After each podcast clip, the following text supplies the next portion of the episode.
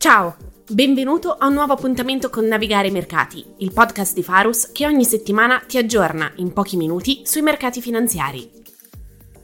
Buongiorno a tutti, da Riccardo Volpi, fan manager di Farus. Questa è la puntata di lunedì 11 dicembre 2023.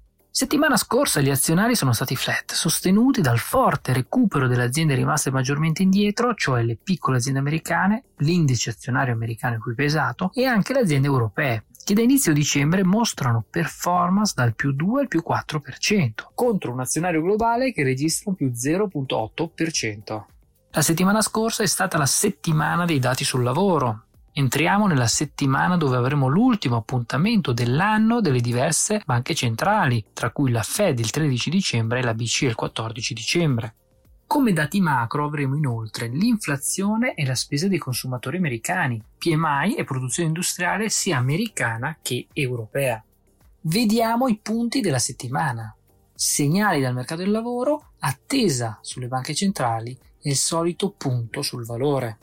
Partiamo dai dati del mercato del lavoro americano di settimana scorsa. In primis i dati dei posti di lavoro disponibili sono stati peggiori delle attese. Questo numero è molto importante per le future decisioni della Fed, dato che diversi studi evidenziano che per far rientrare l'inflazione sotto controllo, il numero di posti vacanti, ogni disoccupato debba essere riportato sotto a 1. Questo rapporto era 2 pochi mesi fa, quando si parlava di un mercato del lavoro troppo forte, e oggi è 1.3, quindi si può dire che la Fed stia riuscendo a rallentare il mercato del lavoro. In secondo luogo, alcuni altri dati hanno dato dei messaggi un po' diversi. In primis il tasso di disoccupazione è sceso dal 3.9 al 3.7, evidenziando la resilienza del mercato del lavoro. La forza lavoro è inoltre aumentata di 532.000 unità, portando il tasso di partecipazione della forza lavoro ai massimi dopo la pandemia. Infine, uno dei dati più guardati, cioè il numero di nuovi occupati, è uscito a 199.000 unità, sopra il consensus di 180.000. Ma che messaggio trarre da questi dati sul lavoro? Il mercato del lavoro sta rallentando e il consensus fa fatica ad accorgersene. Perché fa fatica ad accorgersene? Perché quest'anno stiamo vivendo un anno record per le revisioni dei dati sul lavoro. Perché come funzionano i dati sul lavoro? I dati sul lavoro escono ogni mese e poi nei successivi mesi vengono revisionati, alcune volte al rialzo, altre volte al ribasso. Nella storia quello che si vede è che le revisioni tendono a essere leggermente al rialzo di circa 10.000 unità al mese. Ma nel 2023 abbiamo vissuto un anno eccezionale, con revisioni, quasi tutte al ribasso, di circa 40.000 unità medie al mese. Questo vuol dire che dal primo dato a quello revisionato mediamente c'è stato un errore di 40.000 unità e sempre revisioni al ribasso. Questo fa sì che il consensus faccia fatica a capire che il dato sembra forte, ma poi viene sempre revisionato al ribasso, evidenziando come il mercato del lavoro stia rallentando anche di più delle attese. Passiamo al secondo punto, cosa attendersi dalle banche centrali. Arriviamo all'ultimo appuntamento dell'anno delle banche centrali con dati in rallentamento, come evidenziano diversi dati, il mercato del lavoro, le sorprese economiche, la discesa del petrolio, con un mercato che si attende che entrambe le banche centrali mantengano i tassi invariati. Il focus del mercato sarà su due aspetti, in primi sui dot plot, quindi le attese sulla futura evoluzione dei tassi, con il mercato che sta iniziando a scommettere sui tagli dei tassi nel 2024, con attese di 100 basis point di taglio negli Stati Uniti e 140 in Europa. In secondo luogo, l'altro focus del mercato sarà sulle attese macro dei membri della Fed per capire cosa si attendono dalle crescite economiche e dal mercato del lavoro. L'appuntamento della Fed è preceduto martedì dall'uscita del dato di inflazione americana, attesa più 3.1% con una variazione mensile di 0%. Ci aspettiamo un dato soft, in linea con i dati che stanno uscendo in Europa, ma soprattutto in Cina, dove l'indice dei prezzi continua a sorprendere con variazioni negative e con una deflazione che ha colpito la Cina. Quello che ci attendiamo è che i dati macro continuino il loro rallentamento Guardando la storia siamo entrati in un periodo di tempo che mediamente dura da un anno a un anno e mezzo ci siamo entrati ormai da qualche mese, periodo in cui i tassi rimangono fermi.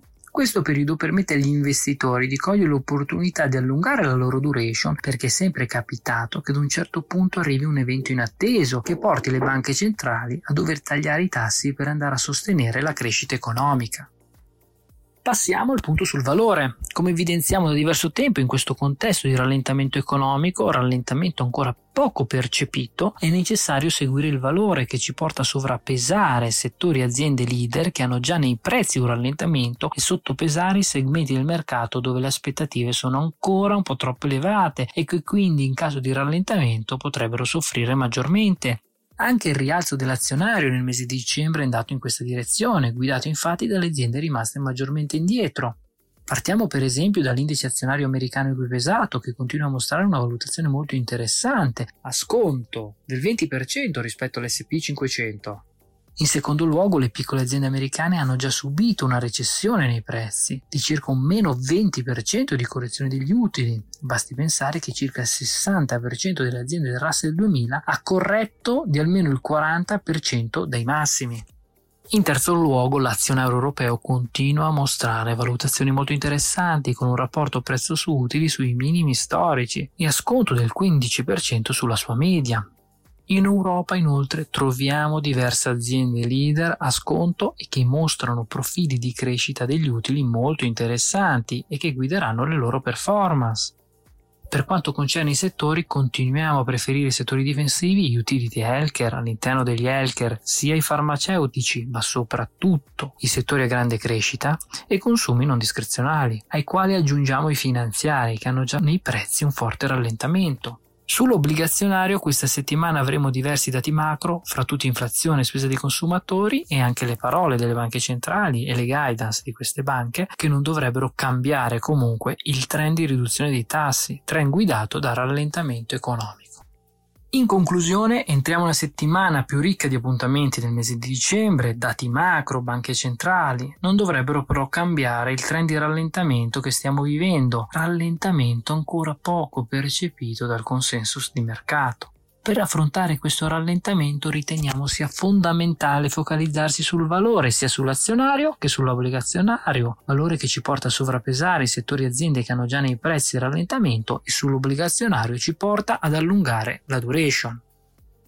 Per queste settimane è tutto, vi ricordo l'appuntamento di settimana prossima, martedì, avremo infatti il nostro webinar nel quale vi diremo dove vediamo le opportunità per il 2024 sia sull'azionario che sull'obbligazionario e sempre settimana prossima questo webinar sostituirà il podcast. Grazie a tutti.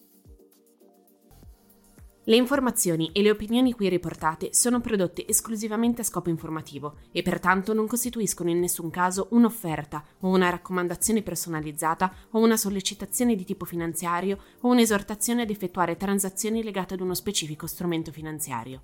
Tutte le opinioni ivi espresse sono frutto della libera interpretazione, valutazione e apprezzamento del gruppo Faros alla data di redazione e non hanno alcuna natura contrattuale, né sono sufficienti per prendere decisioni di investimento. Le informazioni e i dati qui riprodotti sono ritenuti corretti, completi e accurati. Tuttavia, il gruppo Farus, sebbene utilizzi fonti ritenute affidabili, non rilascia alcuna dichiarazione o garanzia espressa o implicita sull'accuratezza, completezza o correttezza di dette informazioni e dati e, laddove questi siano stati elaborati o derivino da terzi, non si assume alcuna responsabilità per l'accuratezza, la completezza, la correttezza o adeguatezza degli stessi. I dati, le informazioni e le opinioni, se non altrimenti indicato, sono da intendersi aggiornati alla data di redazione e possono essere soggetti a variazioni senza preavviso né successiva comunicazione. Eventuali citazioni, riassunti o riproduzioni ad opera di terzi di informazioni, dati e opinioni qui riprodotti non devono alterarne il significato originario, non possono essere utilizzati per fini commerciali senza autorizzazione specifica del gruppo Farus e devono citare il gruppo Farus medesimo e il sito web farusmanagement.com quale fonte.